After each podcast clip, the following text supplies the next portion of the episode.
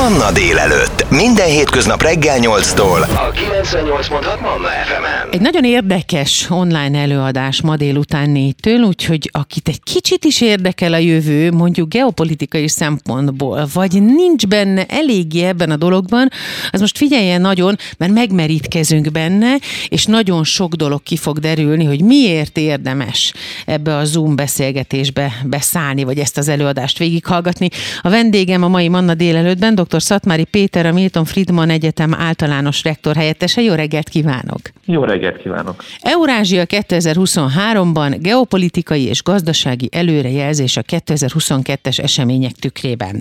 Na most ezt hogyan fordítjuk le, hogy mindenki értse? Alapvetően, hogy értékelünk neves és ismert kollégák társaságában, az online térben, viszonylag rövid keretben, hiszen a beszélgetés az szűk 50 perces lesz, és azt gondoljuk, azt gondoltuk, hogy picit visszatekintünk az elmúlt év eseményeire, hogy mik mozgatták a világot, és megnézzük azt, hogy az idei évben mik lehetnek azok a fő irányok, sodrok, amerre haladunk, és amik befolyásolhatják akár Magyarország sorsát, akár a világ különböző régióinak a történetét. Miért fontos ez pont most? Miért időszerű most ez?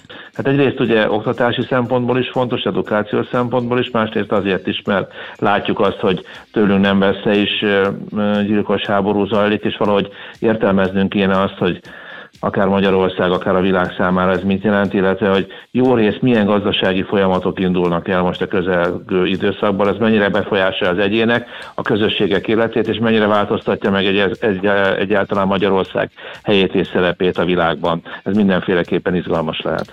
Most ez a mondat, amit hallottam öntől, ez azt jelenti, hogy mindenképpen megváltozik minden, és Magyarország szerepe is. A kérdés csak az, hogy mennyiben és miben? Talán ez úgy is értelmezhető, hogy Magyarország méretéhez képes mekkora befolyás lehetőséget tud szerezni vagy szakítani általában a világgazdaságból és a világpolitikából, és hogy igazak azok a törvényszerűségek, hogy jó részt a nemzetközi kapcsolatok rendszerét olyan dinamikus nagyhatalmak irányítják, akiknek az árnyékában bizony nem egyszerű egy kis és középhatalomnak mozogni vagy manőverezni. Hogyha ezt megpróbáljuk úgy lefordítani a hallgatóknak, hogy ne csak az ezt övező vagy ebből ki szűrődő félelem mozgassa ezt a dolgot, hanem egy együtt gondolkodás legyen belőle hétköznapi szinten, ez megtörténhet egy ilyen előadásnak köszönhetően. Mindenféleképpen, mert azt gondolom, hogy ez a beszélgetés, vagy az ilyen típusú beszélgetés beszélgetések, amelyek ma délután lesznek, vagy ma délután lesz egy, ez egy sorozat, tehát már a sokadik alkalom, másrészt pedig pont az a célja, hogy a nagyon divatos álhírek között megtaláljuk azt az ösvényt, ami alapján mi tudunk tájékozódni, és akinek ez nem napi feladata, viszont érdeklődő, az biztos támpontokat kapjon, hogy eh, sokkal biztonságosabbat ér, mint amit valóságban mi gondolunk a sok-sok hír mellett, hiszen a hírek tömegében egyrészt nagyon nehéz orientálódni, másrészt nagyon nehéz eldönteni azt, hogy melyik biztos hír, melyik nem biztos hír, és hát persze azt is, hogy egyáltalán igaz-e az állítás. Hát hiszen óriási nagy az aj, főleg mióta tart ugye az orosz-ukrán háború, és mindenki fél, tart attól, hogy az, amit éppen napi szinten innen-onnan olvas, vagy a Facebookon lát, különböző csoportokban különböző véleményeket, álhíreket, vagy összeesküvés elméleteket, ezeket mind nagyon riasztják az embert. Az természetes, hogy azt is gondoljuk, hogy itt zajlik most egy világgazdasági átrendeződés, és geopolitikai átrendeződésről is beszélhetünk, de ebben a pillanatban kellene, hogy egy picit visszatérjünk a KH-hoz, és beszélgessünk arról, hogy tulajdonképpen a geopolitika az mit jelent, mennyire befolyásolja egy teljesen hétköznapi embernek az életét. Ugye alapvetően a geopolitika a tér és a politika viszonyát vizsgálja. Most nagyon le fogom egyszerűsíteni, hogy általában mondjuk, hogyha Európában gondolkodunk, akkor nyilvánvalóan nem mindegy, hogy az egyes országok hol helyezkednek el, kik a szomszédaik, és ehhez képest hogyan határozzák meg a saját mozgásukat. Tehát Magyarországnak nyilvánvalóan ez egy evidens kérdés vagy gondolat, hogy elhelyezze magát itt a Kárpát-medencében, ez egy adottság, és ehhez képest a lehető legpraktikusabb módon próbálja meg kialakítani a viszonyát a szomszédaihoz, és mondjuk azokhoz a terekhez, vagy azokhoz a erőkhöz, hatalmakhoz, amelyek befolyásolják ugye Magyarország gazdaságát is, áttételesen nyilvánvalóan a napi mozgását, meg talán a külpolitikáját is természetesen. Nagyon fontos témáról lesz ma egy online térben zajló előadás. Délután 4 és 5 óra között Eurázsia 2023-ban geopolitikai és gazdasági előrejelzés a 2022-es események tükrében. Ezt tesszük most érthetővé, és erről beszélgetek majd hamarosan tovább. A Manna délelőtt vendége dr. Szatmári Péter, a Milton Friedman Egyetem általános rektor helyettese. A beszélgetést hamarosan folytatjuk. Ez a 98.6 Manna FM. Manna délelőtt. Életöröm zene. Eurázsia 2023-ban geopolitikai és gazdasági előrejelzés a 2022-es események tükrében.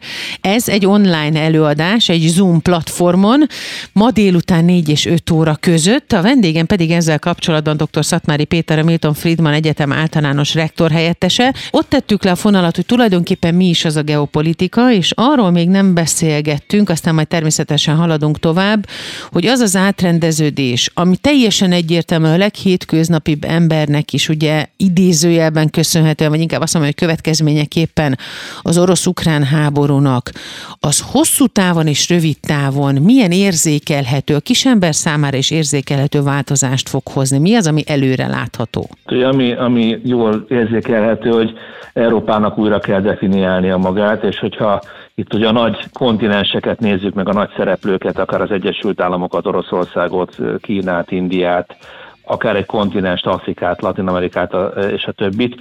Ezekhez képest Európának világosan látnia kell, hogy hol húzódnak a határai, és ezen belül mennyire képes önmagát dinamikusan mozgatni, mennyire lesz erős akár katonailag, akár gazdaságilag ahhoz, hogy versenyképes legyen a többi mondjuk így szereplővel, és hát ezen belül, mivel Magyarország alapvetően ehhez az európai identitáshoz és kötődéshez kapcsolódik, éppen ezért nekünk ehhez képes kell magunkat meghatároznunk. Ami fontos még, hogy kik lesznek vajon az új főszereplők, ez mindenki számára fontos.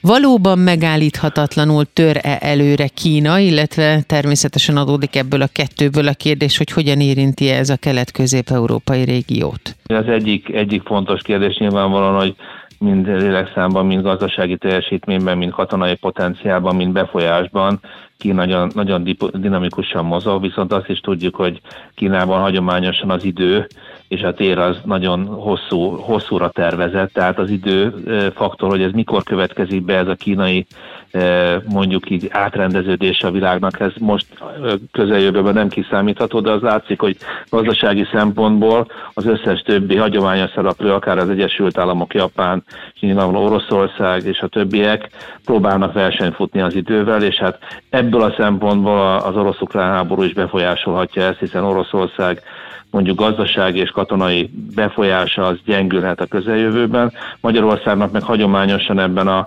eléggé összetett térben azt nem mondom, hogy állást kell foglalnia, de folyamatosan figyelnie kell, hogy hogyan is miképpen lehet a legideálisabban mozogni az egyének számára is boldogabb legyen a jövő, illetve a hagyományos kapcsolatrendszereink, amik az Európai Unióhoz kötnek minket, és a NATO-hoz, mint katonai szervezetet, ez az, ezek azért stabilan működjenek. 2023-ban vajon az Egyesült Államok hogyan pozícionálja majd magát otthon, a saját hazájában, illetve külföldön? Nyilván ennek az imént említett átalakuló helyzetnek a fényében. Mennyire befolyásolja majd Európát vagy a világot? Hát úgy látszik, hogy egyrészt van egy hagyományos európai tengely, vagy azt hívják transatlanti kapcsolatnak, ami döntően alapvetően a angolos, angolokhoz köti az Egyesült Államokat. Ugye Anglia azért speciális, mert már nem része formálisan sem ugye az Európai Uniónak, aminek mi tagjai vagyunk. Én úgy, úgy látom és úgy gondolom, hogy az Egyesült Államok a jelenlegi struktúrában szeretné megőrizni a befolyását. Alapvetően a globális térben, ennyiben fontos a geopolitika, hogy uh-huh. a globális térben gondolkodunk, az USA szinte minden kontinensen jelen van, és valamilyen formában, valamilyen tekintetben ugye a globalizáció is ebben az értelemben amerikanizálódás felé tolta a világot az elmúlt időszakban. Ezeknek a pozícióknak a fenntartásáért az Egyesült Államok most a jelen pillanatban nagyon komolyan, hogy is mondjam, erősíti a pozícióit szinte mindenhol, hogy ezt fenntartsa. Nagyon gyakran használják a geopolitikában a sakjátszma szót. Miért? Hát mert ugye az időtényező, és itt is az, hogy a legrövidebb lépés, vagy a gyors lépés az nem biztos, hogy eredményre vezet. Itt ugye az idő és a mozgás kapcsolatát vizsgálják, és azt nézik, hogy igazából egy rövid távú jó lépés az nem biztos, hogy előtt jelent, és a sakjátszma azért nagyon jó hasonlat, mert aki a előre tud gondolkodni legalább 5-10 lépést, hogy Tehát jó stratéga. Uh-huh. Nagyon jó stratéga, az biztos, hogy előbbre jut, és aki mérni tudja azt, hogy a többiek nagyjából mit szeretnének csinálni, vagy mondjuk így a másik oldalon ülő, nem nevezem ellenfélnek, a partner is akár, mire készül, itt ez fontos lehet, ezért nem, nem mellékes az, hogy egy adott ország, akár az Egyesült Államok milyen információ tömeggel rendelkezik, amikor mondjuk egy adott térben cselekszik, mennyire pontosak, biztosak azok a támpontjai, ami alapján döntést hoz, mondjuk vagy beavatkozik, vagy távol marad, vagy segít, vagy próbálja ellehetetleníteni a helyzetet. Tehát ez egy nagyon bonyolult, valóban csak játszmára emlékeztethető ilyen típusú játszma vagy játék. De akkor a figuráknak az elnevezés az nem feltétlenül kell, hogy stimmeljen a résztvevőkre? Nem feltétlenül kell, hogy stimmeljen. Ez egyrészt lehet, azért is mondom, hogy nem feltétlenül ellentétes vagy ellenfelekről beszélünk. Én szerintem a előre gondolkodás, a tervezés, és hogy a gyakorlatilag a partnerek akár, a partner gondolkodásának a pontos ismerete lehet a kulcs, és hát az, hogy mennyire tud az ember előre mondjuk itt az előbb emlegetett stratégiai elv szerint akár hónapokra, évekre tervezni, gondolkodni bizonyos fajta cselekvéseken, vagy döntéseken például. Ma délután 4 és 5 óra között egy izgalmas online térben történő előadás Eurázsia 2023-ban geopolitikai és gazdasági előrejelzés a 2022-es események tükrében. A Neumann János Egyetem Eurázsia központja és a Milton Friedman Egyetem nemzetközi és politika tudományi tanszéka, tanszéke tartja meg ezt az Eurázsia kerekasztal soron következő beszélgetést. Erről van szó, ha mai Manna délelőttben a vendégem dr. Szatmári Péter, a Milton Friedman Egyetem általános rektor helyettese, akivel a következőkben azért beszélgetünk az egyetemről is, mert hogy egy nagyon izgalmas új képzés is indul idén. Hamarosan folytatjuk. Ez a 98.6 Manna FM. Manna délelőtt. Életöröm zene. A Manna délelőtt vendége dr. Szatmári Péter, a Milton Friedman Egyetem általános rektor helyettese, hiszen ma délután 4 és 5 óra között egy nagyon izgalmas az Eurázsia kerekasztal soron következő beszélgetés beszélgetése történik majd meg az online térben, amiről nagyon sok mindent megbeszéltünk már, és azt hiszem, hogy egy kicsit meg is nyugodhatunk mi hétköznapi emberek.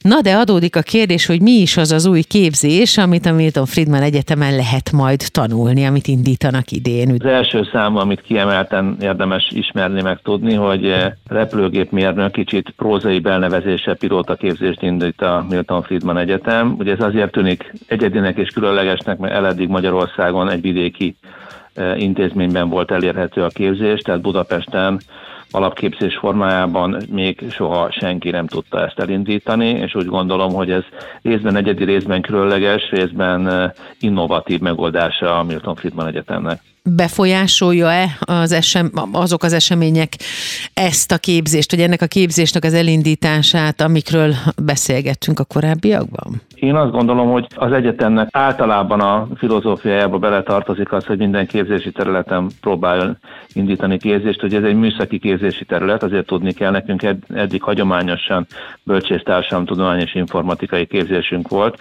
és azért az látszik, hogy a világban jelenleg több ezer pilóta hiányzik a különböző térségekben, tehát ugye ez a, ez a képzés, amit mi csinálunk, ez nyilvánvalóan a Kárpát-medencé régióba és Magyarországra is vonatkozik, de ha valakinek az az ambíció, hogy mondjuk Ázsiába repüljön, vagy vezessen repülőgépet, akkor nyilvánvalóan arra is alkalmas lehet, hogyha minden vizsgán túl lesz, és uh-huh. elvégzi a képzést. Hát arról azért keveset hallani, hogy pilótából hiány van világszerte. Az a nehézség, és az a gond, hogy az alapképzés a kulcs. Általában a légitársaságok utána még szűrnek. Nekünk ugye szinte minden fontosabb légitársággal és mondjuk ilyen a légi közlekedés bonyolító közösséggel kapcsolatunk van. Ugye a Budapest Airporttól kezdve a különböző légitársaságokig, Hungarokontroll, most nem sorolok fel mindenkit, és igazából mi azért tudtuk egyedivé tenni ezt a képzést, mert velük egyeztetve próbáltuk úgy felépíteni a, a portfóliót, hogy mire a hallgató végez, azt nem mondom, hogy százszázalékosan, de majdnem biztosan be tudjon kerülni azokhoz a légitárságokhoz, akik egyébként egy nagyon szigorú rendszer szerint még a képzés után is szűrnek, hogy tényleg alkalmas legyen az ember. Ezért nagyon nagy a hiány jó pilótákból. Uh-huh. Említette, hogy egyéb képzések is vannak, amik ugye eddig is voltak, de azért erről is ejtsünk pár szót. Én nagyon szeretném egy kicsit lelkesíteni a hallgatókat a továbbtanulásra, vagy úgy egyáltalán a tanulásra az önképzésre. Igen, én arra nagyon büszke vagyok, hogy az intézményünk ennyiben egy kicsit hangzatos szóval túl azon, hogy boldog diákévekről beszél, mert, mert ezt tényleg így gondolom, hogy az egyik legfontosabb időszak az ember életének az egyetemi lét, meg az egyetemi tanulmányok, de ráadásul mi minden korosztályra nyitottak vagyunk, ez hagyományunk is volt. Kicsit ilyen egyszerűsítve egytől száz éves korig, hiszen nálunk hagyományosan szinte minden képzési profil megvan a felsőfokú szakképzéstől egész, egészen a senior képzésig, és hát most adtunk be, most adtuk be akkreditációra a doktori iskolánkat, de indítunk tanítóképzést, ami eddig nem volt benne a portfóliónkban, és egyébként a társadalomtudományon belül kommunikáció, nemzetközi tanulmányok, politológia, vagy a gazdálkodás területen gazdálkodás, menedzsment és humán erőforrás, tehát számtalan olyan képzési forma van, ami könnyen elérhető, és ráadásul mi törekszünk arra, ami nagyon lényeges, hogy túl az adatokon, amik jól mutatják, hogy a hallgatóink 94-95 százaléka el tud helyezkedni három hónapon belül, hogy gyakorlatilag minden hallgatóval legyen külön foglalkozás. Ez a mentor rendszer, ami nálunk van, azért biztosítja, hogyha valaki belép a az egyetemre, akkor végigfogjuk a kezét, és segítünk neki abba, hogy tudjon tanulni, megtanuljon tanulni, és utána még munkát is találjon. Van tanulási kedv az emberekben? Nagyon, nagyon, és nagyon nagy eltérés van nyilvánvalóan egy 18 éves, egy, egy már munkában levő, akár 20-as, 30-as, 40-es, 50-es, vagy még idősebb kollega között, aki mondjuk munka mellett vállalja a tanulást, esetleg már régebb óta dolgozik, ott eleve egy kényszer is van, hogy ezt elvégezze, de ugyanakkor meg fontos is, hiszen rászállja az időt, és nagyon lelkesen csinálja. A fiatalabbak esetében meg azt gondolom, hogy pont ez a mentor ügy, ami, ami szerethetővé tesz irányokat, hiszen azért 18 évesen nem biztos, hogy mindenki pontosan tudja, hogy mit akar csinálni. Ezért szerintem kulcskérdés az orientáció, pont az, amiről a ma sorra kerülő konferencia kapcsán is beszéltünk, hogy egyrészt pontosan tudja azt mindenki, hogy ez a sok-sok információ, ami rászakad, akár egy fiatal, akár egy középkorú, akár egy idősebb, abban hogyan tud tájékozódni, és hogy ezt a tájékozódó képességet mi meg tudjuk adni, most korosztálytól függetlenül, az már nagyon-nagyon-nagyon komoly eredmény. Nagyon fontos előadás lesz ma az online térben. Az Eurázsia kerekasztal soron következő beszélgetéséről van szó. Eurázsia 2023-ban geopolitikai és gazdasági előrejelzés a 2022-es események tükrében. Ma délután 4 és 5 óra között ezzel kapcsolatban beszélgettem mai vendégemmel, dr. Szatmári Péterrel, a Milton Friedman Egyetem általános rektor helyettesével. Köszönöm szépen az idejét. Én is köszönöm szépen. Ez a 98.6 Manna FM. Manna délelőtt. Életöröm zene.